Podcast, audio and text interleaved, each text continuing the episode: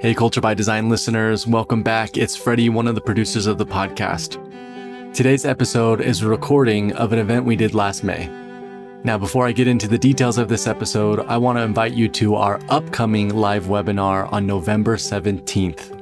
You can find the details to this event on this episode's show notes. The event will be titled Hiring, Firing, and Promotion with Psychological Safety. Hope you can attend. Today's episode will focus on inclusion. Why do humans justify excluding each other? What is a junk theory of superiority? And how do we create deeply inclusive cultures through psychological safety? Because this event was previously recorded, we've gone ahead and cut out some of the introduction and some of the live polling that happened during the event. At the end of the episode, Junior is about to mention resources available to help you learn more about psychological safety. We've included all of those resources at leaderfactor.com forward slash resources. Thanks for listening and thank you for your reviews. Enjoy today's episode.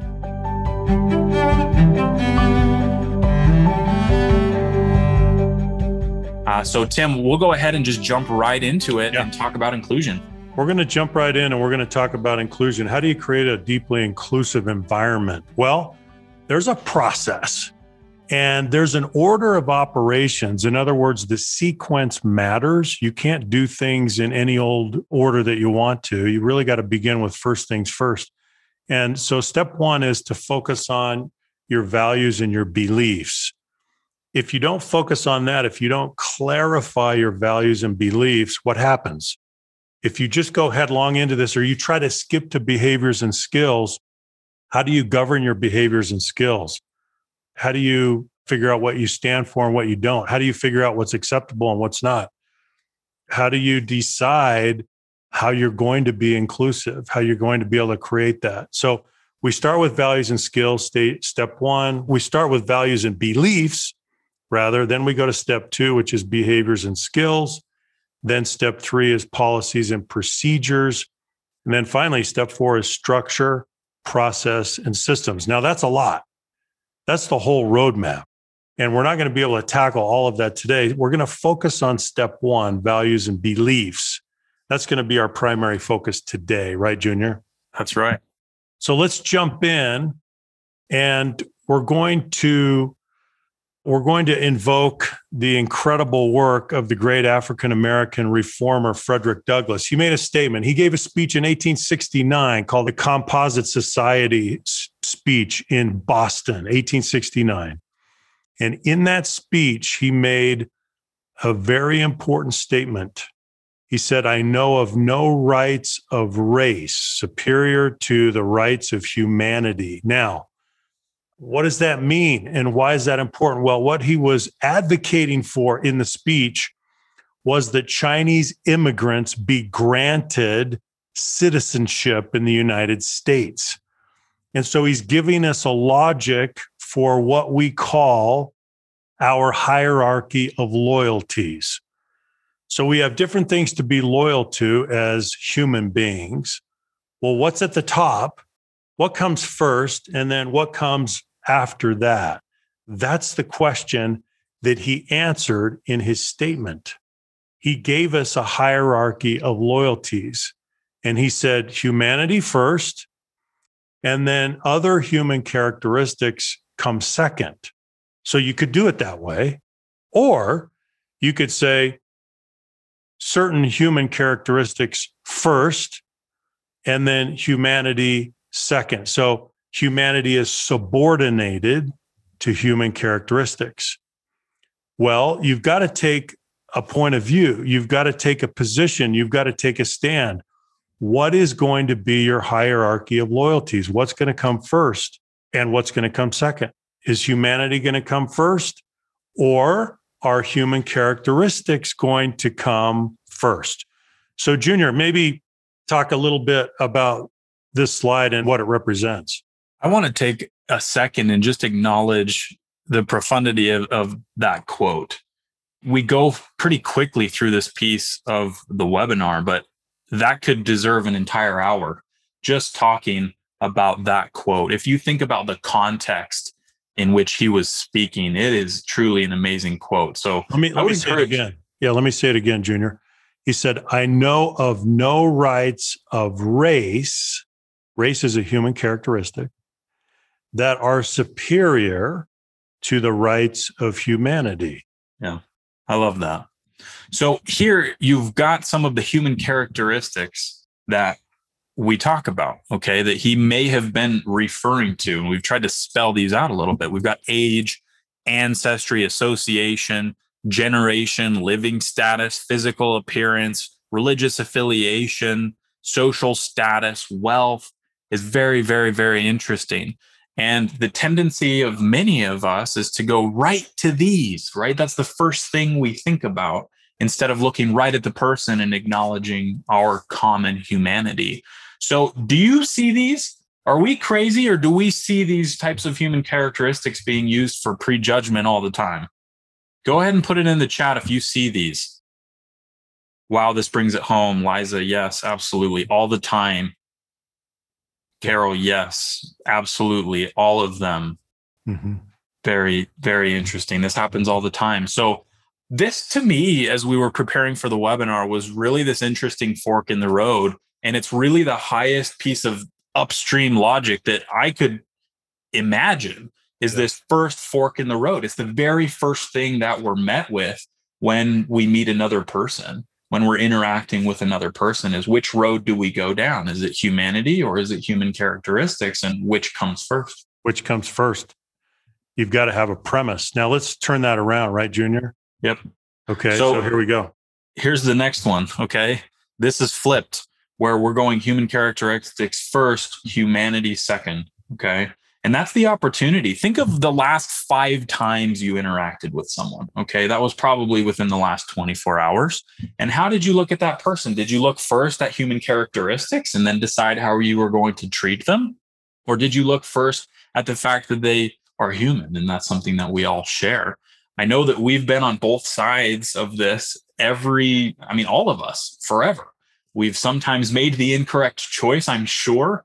And there are many times where we make the correct choice and it makes a massive difference. And you have to realize that the context of this piece of the discussion is inside the topic of how to create inclusion. And this is really the crux of the issue. How do you create inclusion? You first treat people as humans and not human characteristics. That is really the crux of the issue and the gold nugget for today. It's the takeaway. If you take nothing else away from this webinar, take away that fact that you have an opportunity to go first to humanity or human characteristics when you're dealing with another person. Yeah. And if you go to human characteristics off the bat, we've already lost. It's game over. We need to go to humanity to promote inclusion. Yeah, we really do. So if you get it backwards, as you say, then you're on a slippery slope. Okay. So we label this. If you put human characteristics first, we call it a junk theory of superiority. Here's the definition a junk theory of superiority is an attempt to justify loyalty to a human characteristic above that of the human family. So, to create a deeply inclusive culture, we must subordinate human characteristics to the importance of the human family. So the human family comes first, humanity comes first, and then the characteristics. But if we try to invoke some theory of superiority based on human characteristics, is that not a junk theory? Is that not illegitimate? So that's something that I think we need to ponder. I think we've all been a part of that. We've seen it. Um, perhaps we've done it ourselves, right? And we've seen the the exclusion that that can create in organizations. All right, now let's transition to the topic of psychological safety, which is related. Let's talk about how it is related. So, what is psychological safety? There's exploding interest in psychological safety around the world. Well, what does this have to do with building a deeply inclusive culture? Well, a great deal, actually. So, let's define this term that we call psychological safety. Psychological safety is an environment of rewarded vulnerability. Now, you've got to think about that for a minute your vulnerability will be rewarded, not punished. your human characteristics, your demographics, and your psychographics will be rewarded, not punished. If they're punished, then of course we can't get to inclusion. So, psychological safety is fundamental to creating an inclusive environment. Let me just walk through the way that psychological safety works because it progresses through four stages. And for those of you who have not read the book, The Four Stages of Psychological Safety, I'm just going to give you a quick overview of how this works. So, psychological safety is a function of respect, which you see on the vertical axis, and permission, which you see on the horizontal axis. The first stage of psychological safety, the foundation is what we call inclusion safety. Inclusion safety means that you feel included, you feel accepted, and you have a sense of belonging. That's the foundation. If we don't put the foundation in place, we're never going to achieve a deeply inclusive culture and we're not going to be able to sustain it. So we begin there. And the reason we begin there is because, based on our global survey research, 92% of human beings across the world they have told us that they want to be included first that's the first need that they want to satisfy. So they're concerned about having inclusion safety.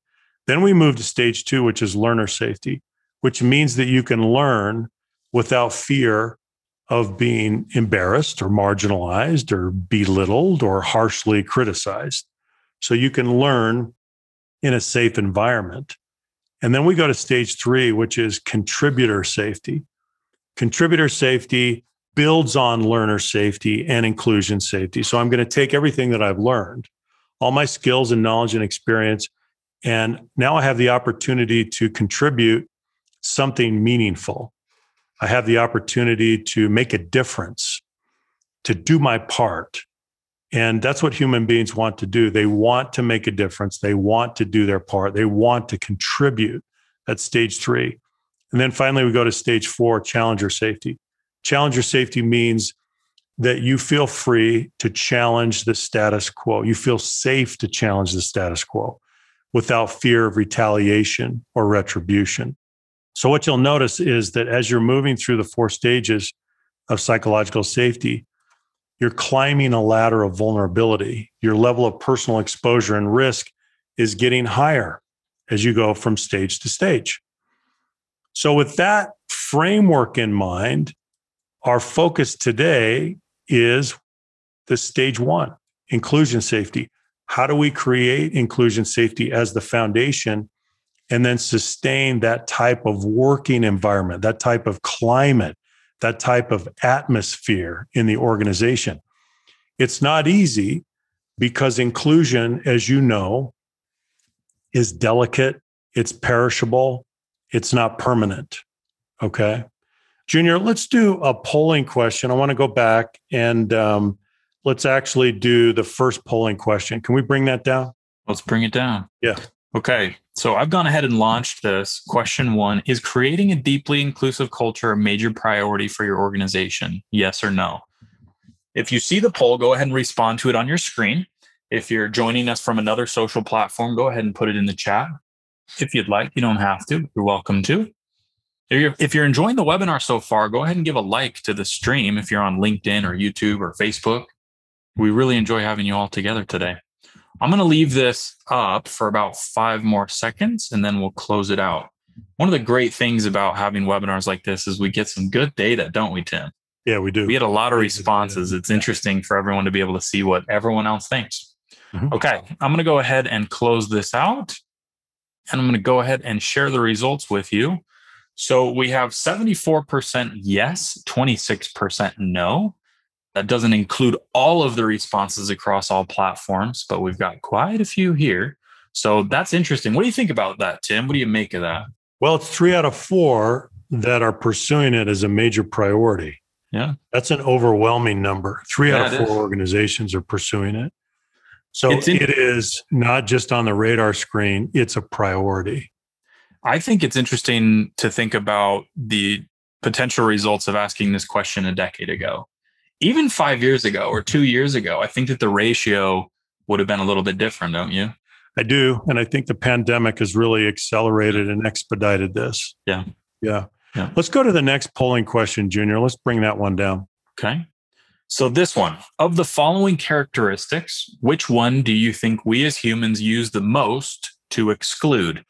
Age, gender, education, nationality, political affiliation, race or ethnicity, religion, and socioeconomic status.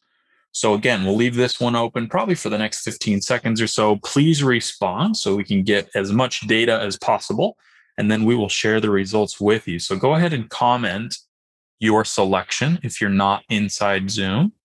Yeah, this Again, is we have- fascinating. It, it sure is. Age, gender, education, nationality, political affiliation, race and ethnicity, religion, socioeconomic status. So we have eight options.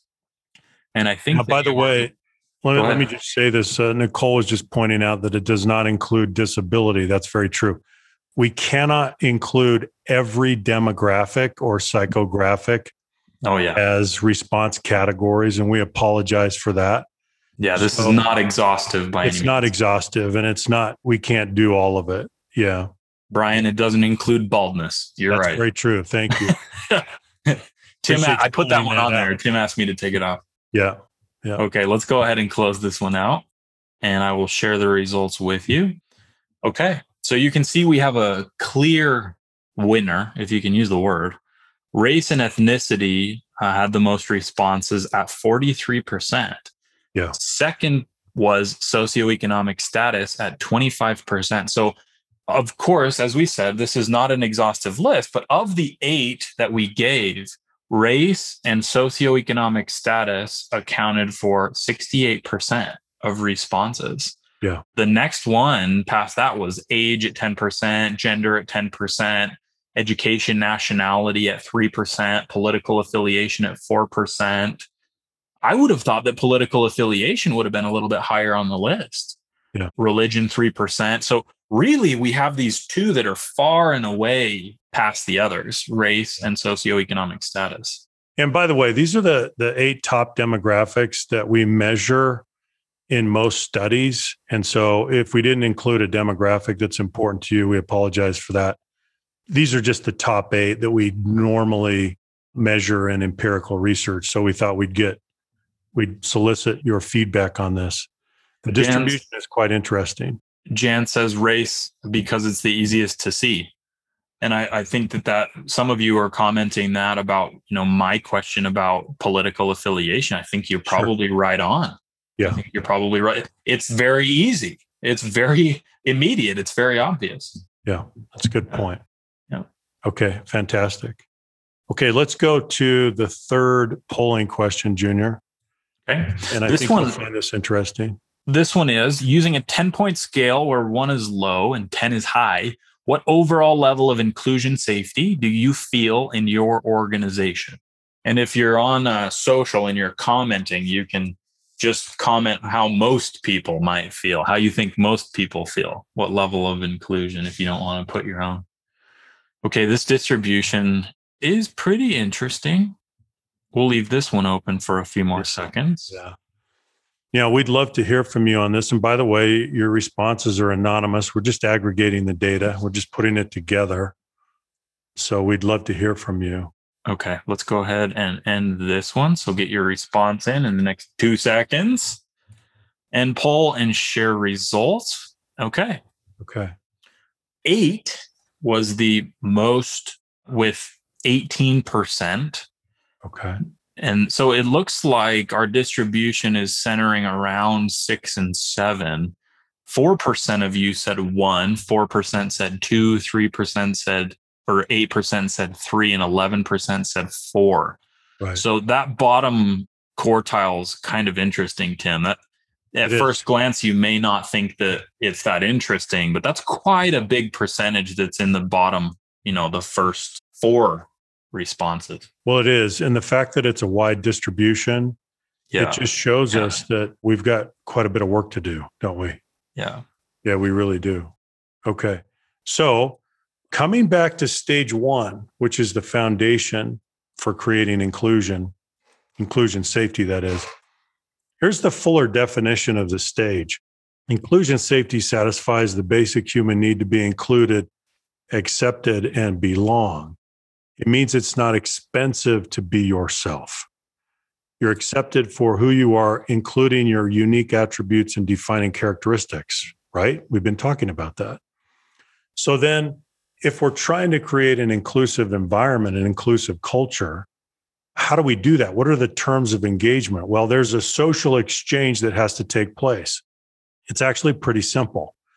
The team grants you inclusion, whatever your social collective or social unit or organization, whatever it is, the team grants you inclusion in exchange for your human status and for you not presenting the team with a threat of harm.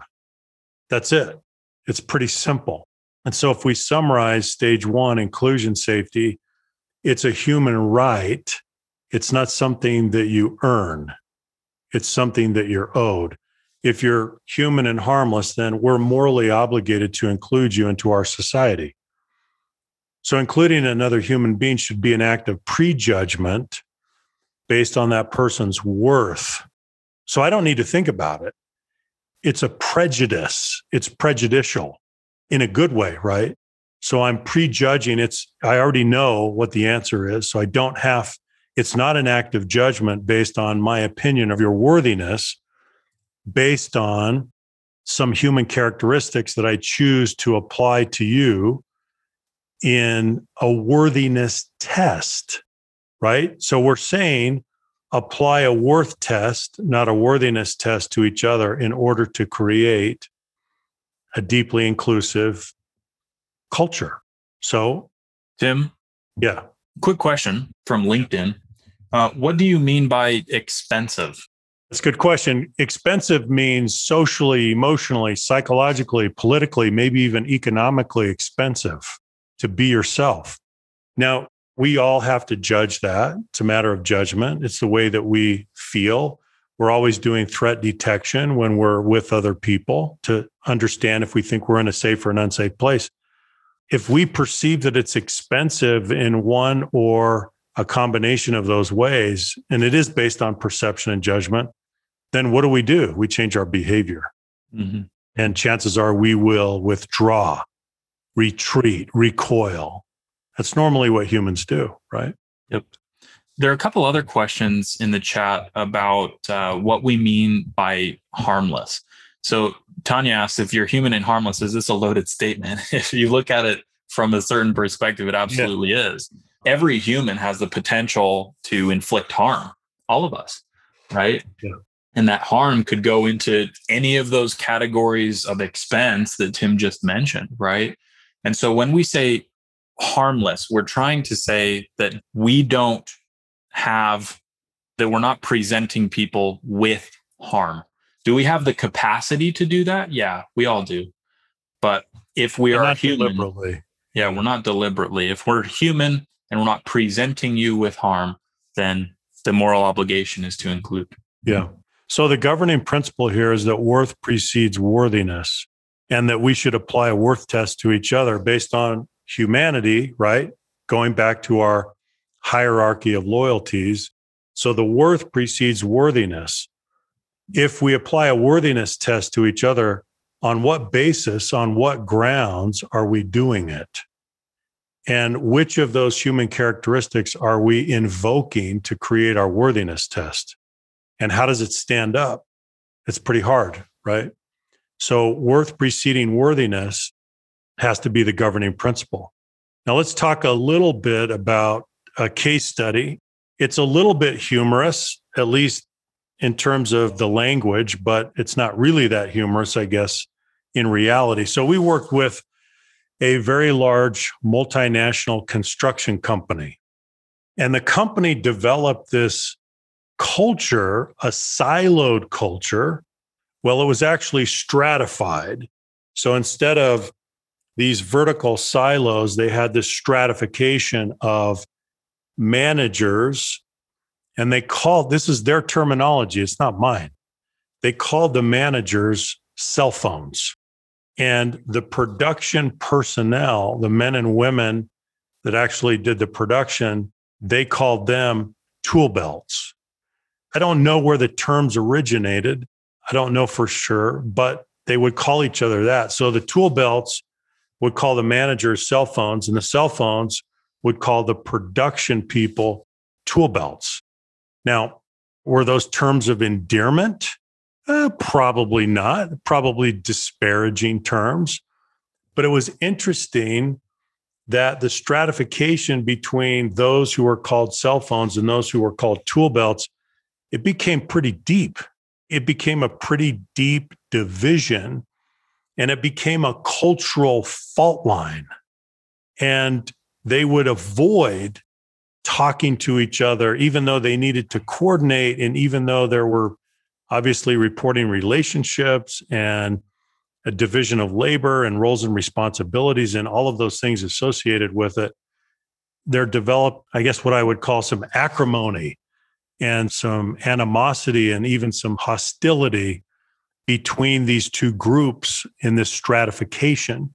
So the cell phones ended up not liking the tool belts, and the tool belts ended up not liking the cell phones. Not uncommon, right? It's just another way to divide. It's another basis on which to create a division. So it happens a lot. But I thought this was an interesting example. Now, let's think about this example in the context of our hierarchy of loyalties. So, on what basis are they dividing? On what basis has this division grown up? What are we talking about here? Why are they doing this? Right. So these are human characteristics, could be positional, could be occupational, could be the perception of socioeconomic status. And so this us versus them division emerged gradually and then it kind of hardened and it became calcified and it became a barrier to performance and a barrier to inclusion, right?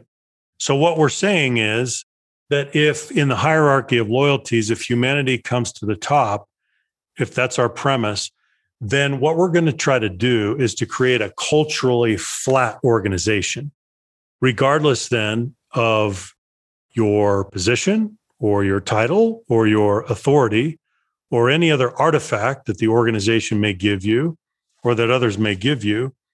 That may still be there, but culturally, you're going to try to create a flat organization. Junior, any comments coming in or? Yeah, there are quite a few that are that are really interesting. It looks like a lot of people have seen this type of terminology used yeah. for a very long time. Suits versus hands, white and blue collar, white hats. Sure. So it's this us versus them mentality at its very core. And humans have done this for as long as humans have been around and inclusion suffers so fast. Another important point that's coming from the chat is language is important. These types of things matter. And so if you let these types of things creep into your language and creep into your organization, you'll pay for it over the long term in culture. And these are types of cultural artifacts that are difficult to pull back. They Once that type of language gets embedded into a culture, very, very difficult to turn the ship around. Junior, it reminds me of the statement that words create worlds. Sure do. And we have to be very careful about that. We really do. And sometimes those words become hurtful or exclusionary. And we need to try to understand and recognize that. And we need to change that if that's happening and we need to monitor our own language. That's something that we can all do because sometimes yeah, we, we, may unwittingly participate in some of this. Yeah it's really true. It's really true. So here's a tendency right? Based on our discussion today we have a tendency to govern ourselves based on junk theories of superiority. I'll bet every single one of us has done this. So we invoke superiority based on some human characteristics and that creates division. We try to elevate ourselves and we try to subordinate others. Happens all the time. There's work to do. We can do better. And I would say that we all need to hold up a mirror and hopefully it's a very clean mirror and we need to ask ourselves how we can improve. And then we need to go to work and help our institutions. And we need to have a sensitivity about this, don't we? It really does help if your hierarchy of loyalties is clear and if you're putting humanity first. And we go back to that statement by Frederick Douglass, because that really is the premise. If you're going first to human characteristics, it's going to be difficult and we're going to create divisions, right? Okay. So, with that, let me just go back to the inclusive culture roadmap. So, what we've done today is to focus on step one values and beliefs and ask ourselves so, what's the starting point? What's the premise? What's the point of departure? How do we begin this journey? Values and beliefs, rather, is a placeholder, but what do we put there? And what we're saying is, what we would suggest is that we put humanity there at the top of the hierarchy of loyalties. And if we do that, I think we have a chance to be very successful. And we have a chance to start removing much of a lot of the obstacles that are getting in the way that are creating divisions right now. Now, as we close or this portion of the webinar, let's just move a little bit to step two behaviors and skills. Now, we're not going to spend a lot of time, but it's more of a parting thought, and that is you have two levers at your disposal as you're interacting with others. You have your modeling behavior and your coaching behavior. And I'm not even suggesting that you need to be in a formal managerial role. You could be an independent contributor, you could be in a technical role. It doesn't matter. You're still modeling and you're still coaching. And so, as I like to say, when it comes to creating a culture of inclusion and a culture of high psychological safety, you're either getting in, you're either leading the way or getting in the way. You can't be neutral. You can't be a neutral party because you are modeling certain behavioral norms, which are a reflection of your values and beliefs. The only question is, which ones are they? And did you put humanity at the top of the hierarchy of loyalties, or did you put some other human characteristics at the top so that you could subordinate certain groups or certain characteristics? So hopefully that's helpful to you. You always have these two levers your modeling behavior and then the way that you coach and interact with others. Junior, any comment or any observations? Yeah, I just want to echo the first point again. I know I've harped on this a, a, couple times, but that first piece about the hierarchy is so, so important that humans come first, human characteristics later. So please think about that as you interact for the rest of the day, the rest of the weekend, ideally forever, but we forget things pretty quickly. Try it though, deliberately for a period of 24 hours, 48 hours when you're at a restaurant, when you're in an Uber, when you're talking to your coworker. Look at them as humans and look at the commonality. Look at all of the ground that we share first. If we all do that, holy smokes, inclusion will increase. It's inevitable. inevitable. And so I, I really want to double click on that. Yep. So, Tim, anything else before we transition to a couple of the resources? No, let's transition.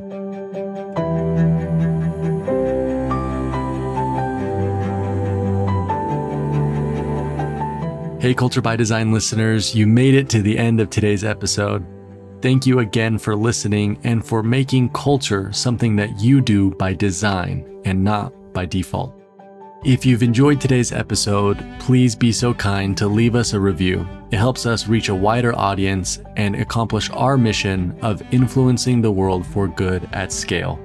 Today's episode show notes and other relevant resources related to today's topic can be found at leaderfactor.com forward slash resources. And with that, we'll see you next episode.